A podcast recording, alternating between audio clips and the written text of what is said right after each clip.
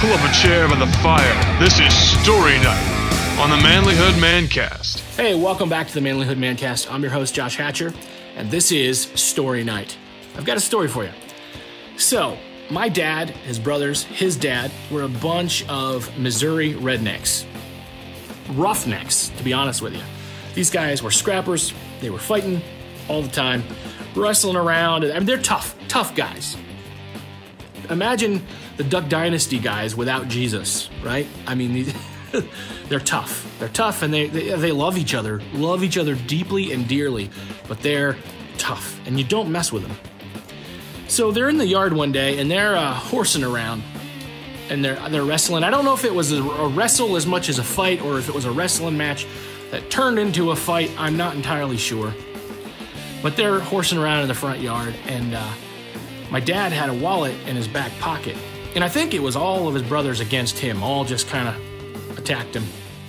he had a wallet in his back pocket, and somewhere in the yard, the wallet fell out. And you know how sometimes in your blue jeans, your wallet will leave a mark, it'll wear out so you can see where the wallet was. So my grandpa's on the front porch, and he's yelling at them all to settle down and to knock it off. And they're not.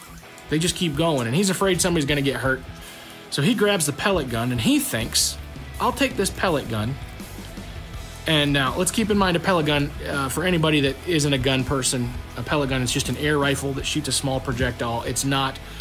It usually would never break the skin. Okay, it might hurt, it might sting, it might break the skin, you might bleed a little bit, but it's not going to go inside of your body. Okay, it's it could poke your eye out if it hits you in the face. All right, it's not a, a deadly weapon for a human most of the time. Okay.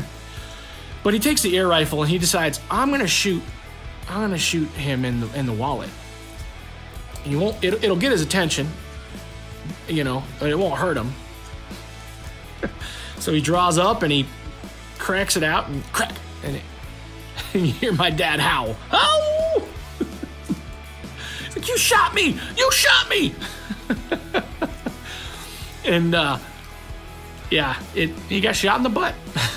there was no wallet there to stop the pellet, so um, I'm pretty sure you know it didn't go through the jeans; it just stung. And uh, that's a story they always used to love to tell when we'd sit around the table, and they would tell that story all the time. I guess the lesson here is this: don't always assume that somebody else can handle what you're dishing out. Some people are a little bit more tender than others. Thanks for listening to the Manlihood Mancast. Please help us out with a like, comment, share, and subscribe. Check us out at manlihood.com.